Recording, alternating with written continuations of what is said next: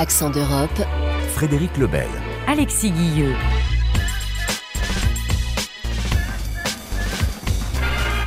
Quand au bout de huit jours, leur peau terminée, on va reprendre les tranchées. Notre place est si utile que sans nous on prend la pile. Bienvenue sur Accent d'Europe. Une armée épuisée, des rotations insuffisantes pour tous les soldats qui sont partis au front il y a deux ans. Autant dire que la mobilisation de nouvelles recrues est au cœur des enjeux de défense de l'Ukraine face à l'agresseur russe. Une nouvelle loi adoptée en première lecture prévoit d'abaisser l'âge de la conscription à 25 ans et d'instaurer un entraînement militaire pour les 18-24 ans avec l'idée de pouvoir mobiliser entre 450 et 500 000 combattants. Mais face à cette perspective, la jeunesse ukrainienne est tiraillée. C'est le reportage à Kiev d'Emmanuel Chaz. Nous sommes à Kiev devant la mairie de la capitale ukrainienne. Autour de nous, quelques centaines de manifestants, pour la plupart des étudiants et quelques soldats. Iskand Roshin à Zeseu de l'argent pour financer l'armée ukrainienne. Il réclame que la mairie consacre une part plus importante de son budget à la défense. Vadim, 24 ans, est l'un des organisateurs.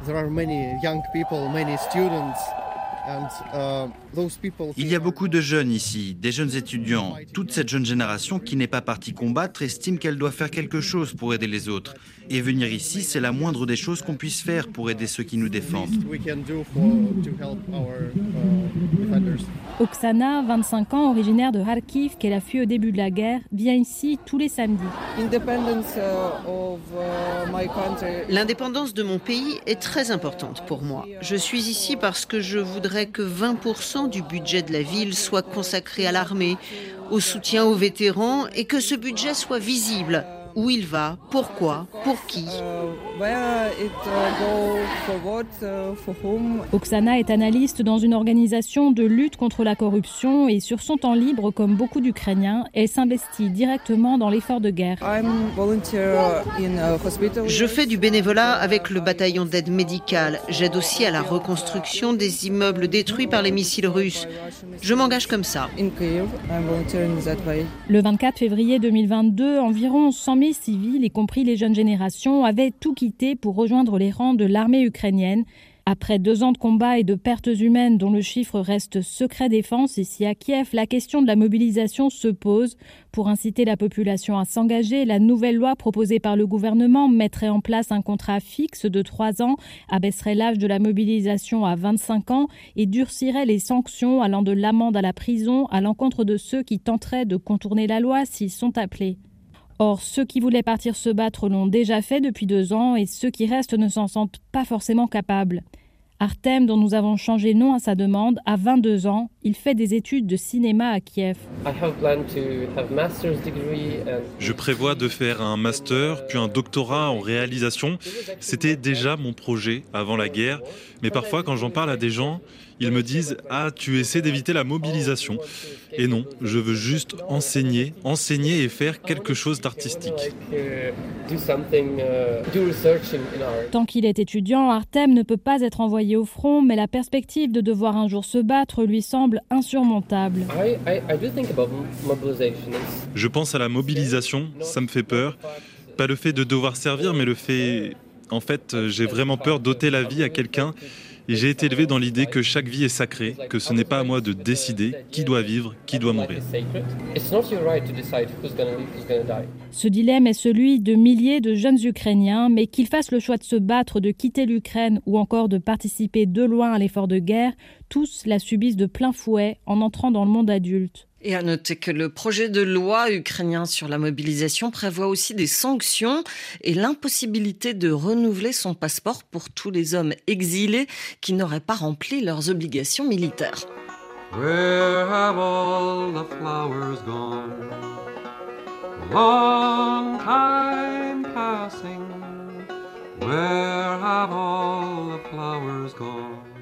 À l'étranger, justement, les deux années de guerre ont eu de lourdes conséquences sur les enfants. En Pologne, qui accueille le plus grand nombre de réfugiés en Europe, on recense 304 000 Ukrainiens en âge d'aller à l'école, mais la majorité, 56%, n'a pas fait le choix du système éducatif polonais. C'est donc sur Internet ou dans les très rares écoles ukrainiennes implantées dans les grandes villes qu'étudient les collégiens et lycéens. Reportage à Varsovie d'Adrien Sarlat. Aujourd'hui, on va parler du célèbre auteur ukrainien Oleg Gonchar. L'auteur n'est pas au programme scolaire polonais, mais il parle à tous les élèves de cette classe. Qui peut me dire pourquoi cette œuvre est encore d'actualité? C'est l'histoire d'un homme qui a traversé la guerre. Mais justement, il appuie sur la nécessité d'aimer, d'essayer d'être heureux et de vivre sa vie malgré tout. Dans cette école, les 500 élèves et leurs 30 professeurs ont tous fui la guerre. Depuis deux ans maintenant, ils se retrouvent chaque jour au dernier étage d'un centre commercial à Varsovie pour étudier. Prenez le livre Histoire de l'Ukraine que vous avez sur vos tables et prenez la page 80, s'il vous plaît. Ici, le programme scolaire est celui du ministère de l'Éducation ukrainien pour assurer une continuité d'apprentissage en attendant le retour à la maison. Quand ce sera possible, Anastasia, elle aussi, retournera enseigner en Ukraine. Dans les différentes étapes de notre histoire, il a été question de se battre pour notre indépendance et notre identité. Donc on apprend à nos enfants, du CP à la terminale, comment s'est construite cette identité ukrainienne. Comme ça, il n'y a pas de rupture pour les élèves. Une formule qui convient parfaitement à Oleksiy, 12 ans, à son arrivée, il a passé un an dans une école polonaise sans jamais y trouver sa place. On me répétait Tu n'apprends rien, tu ne comprends rien en polonais. Mais je leur répondais Comment voulez-vous que je comprenne? Ça fait deux, trois mois que je suis arrivée en Pologne. Les autres ne voulaient pas me parler. Ils me disaient Qu'est-ce que tu es venu faire ici? Et d'autres choses pas très sympas. Alors qu'ici, je me sens bien. On est comme en Ukraine, comme à la maison. Mais ce type d'établissement reste très rare en Pologne. Alors, lorsqu'Anna Jadaniuk a décidé d'arrêter l'école polonaise au bout d'un an, elle s'est réinscrite à son école de Kharkiv en Ukraine. Voici les concepts de base dont nous aurons besoin pour approfondir nos connaissances sur le mouvement mécanique. Depuis, elle suit les cours à distance sur sa tablette, depuis l'hôtel dans lequel sa famille est logée à Łódź, dans le centre du pays. En restant dans l'école polonaise, je n'aurais jamais pu être diplômée en Ukraine et j'aurais dû reprendre mes études depuis la troisième en rentrant en Ukraine. La jeune fille s'accroche à l'espoir de retourner chez elle à Kharkiv, où la plupart de ses amis sont restés. Comment ça se passe avec les devoirs? Montre-moi ce que tu fais. À mesure que l'espoir de rentrer s'éloigne, sa mère Anastasia regrette qu'Anna ait quitté l'école polonaise. Mais elle remarque depuis que sa fille a repris confiance en elle. C'est évident qu'en revenant dans le système ukrainien, ses notes se sont améliorées car il n'y avait plus la barrière de la langue. Alors que dans l'école polonaise, malheureusement, elle avait de mauvais résultats.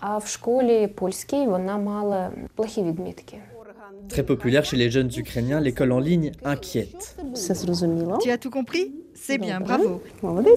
Dans cet atelier d'aide aux devoirs, des élèves scolarisés dans le système polonais et d'autres qui suivent les programmes ukrainiens en ligne. Larissa est professeure de biologie et elle note une différence de progression entre les deux profils. Selon moi, les élèves ont davantage de difficultés quand ils apprennent en ligne que lorsqu'ils viennent en présentiel ou à nos cours du soir. Ils ont besoin de contact avec un professeur en chair et en os pour mieux accumuler les connaissances sur des sujets les plus compliqués. En moyenne ici, on constate un écart de niveau de 3 ans entre les élèves qui vont à l'école et ceux qui étudient derrière un ordinateur. Tatiana Britan profite de ses cours du soir en présentiel pour clarifier les notions du programme de physique. Tu mets ta main comme ça, avec les quatre doigts, dans la direction du courant électrique. Et elle n'hésite pas à mettre les élèves à contribution. Ici, je peux aider les élèves à comprendre le cours à l'oral, comme on ne peut pas le faire derrière une webcam. Pendant la leçon, j'essaie de leur donner du vocabulaire polonais, de physique-chimie, qu'ils pourront ensuite utiliser à l'école polonaise. De quoi aider les élèves s'intégrer à la société polonaise eux ne rêvent que d'une chose, rentrer chez eux après deux ans d'exil.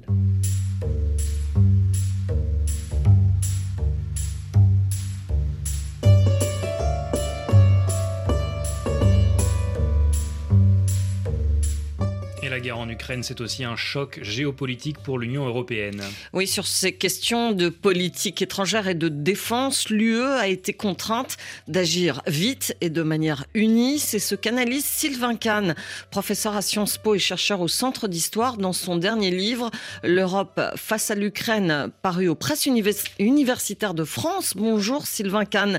Comment s'est opérée cette révolution européenne? On sent qu'il y a vraiment une montée en gamme, on va dire, de la coordination de ce qu'on pourrait appeler une politique, sinon de défense, en tous les cas militaire. Militaire au sens de l'industrie militaire.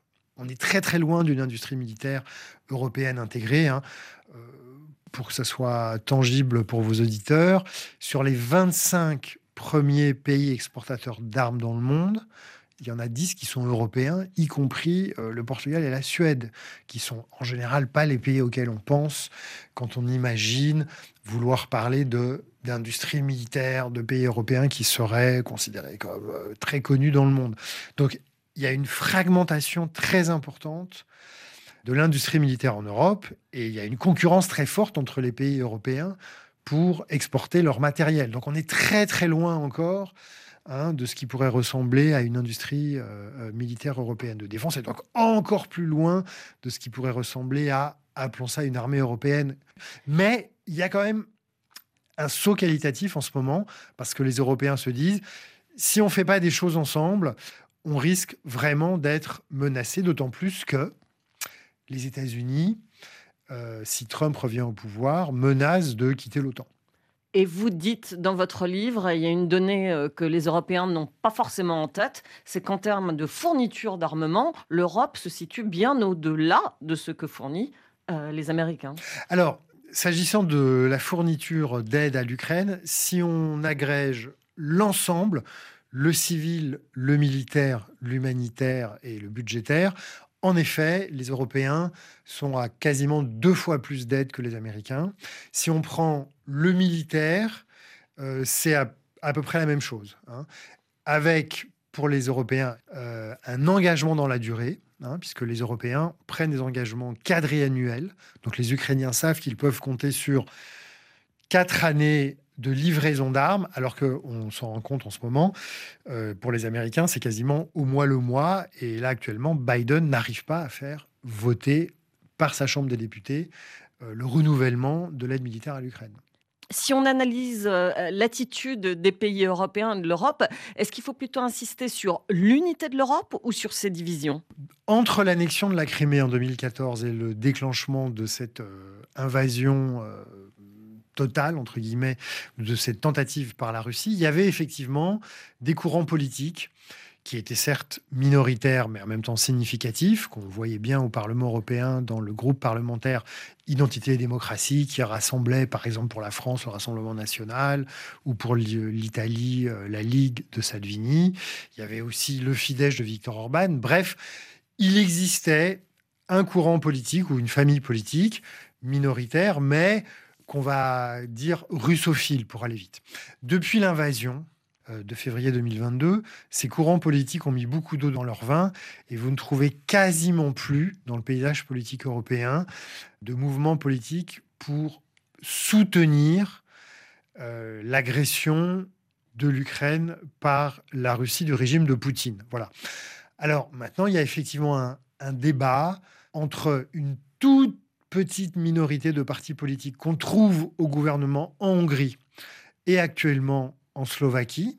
Euh, vous avez des partis politiques comme ça qui disent il faudrait arrêter la guerre. Et donc le gouvernement hongrois va jusqu'à dire nous, on veut bien aider les Ukrainiens sur le plan matériel, financier, humanitaire, mais on ne veut pas, dit le gouvernement hongrois de Orban, participer à l'approvisionnement en armement du gouvernement ukrainien.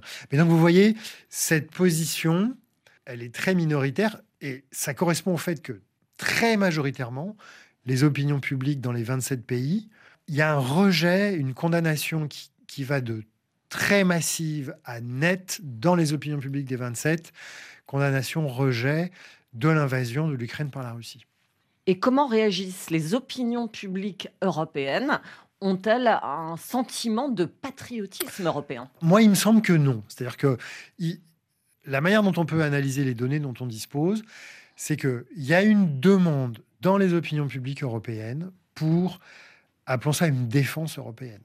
Euh, la réponse dans tous les pays, alors ce sont des sondages, même si c'est des enquêtes très sérieuses avec des très très gros panels, hein, notamment les eurobaromètres, mais la question est oui, oui, oui, de façon majoritaire ou très majoritaire. les citoyens européens ont bien compris que dans un monde qui est devenu, on va le dire comme ça, beaucoup plus dangereux pour les Européens qu'il ne l'était euh, il y a 15 ans, euh, ça paraît, j'ai presque envie de dire, de bon sens que les Européens renforcent entre eux leur cohésion, leur coordination et leurs efforts, plutôt que d'avoir des efforts dispersés. Voilà. Donc là, moi, je considère qu'à partir de là, on peut dire qu'il y aurait comme une demande d'État européen. De là à dire qu'il y aurait un patriotisme européen, c'est-à-dire qu'est-ce que c'est que le patriotisme? C'est, par exemple, on peut mesurer le patriotisme au fait que des individus seraient prêts à s'enrôler sous les drapeaux pour défendre un territoire européen ou défendre un pays qui serait l'Union européenne, dans l'état actuel des choses, on n'a pas de données qui nous permettent de dire oui, il y a un patriotisme européen. Merci beaucoup, Sylvain Kahn. Avec plaisir. Écoute ce disque.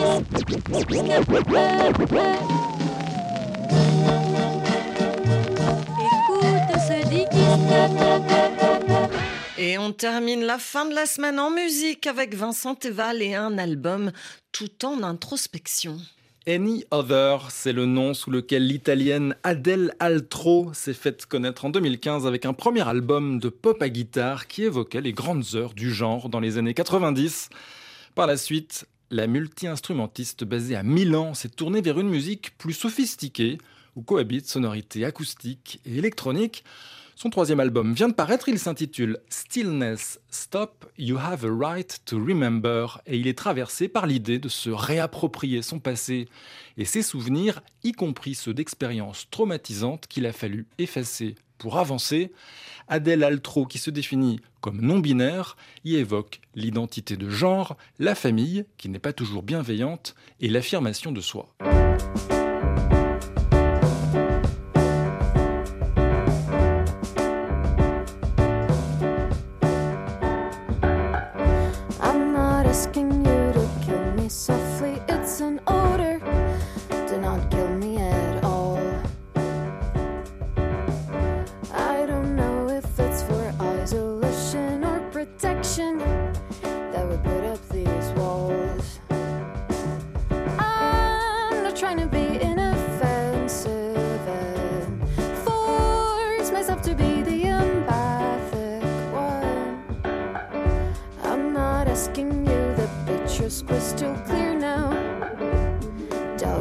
try to touch me.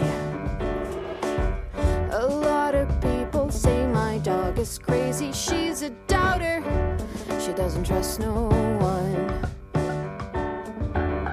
Cause everybody likes to have somebody, a companion, when the rules are their own. And they brag about some sense of community. It's easy for a dog.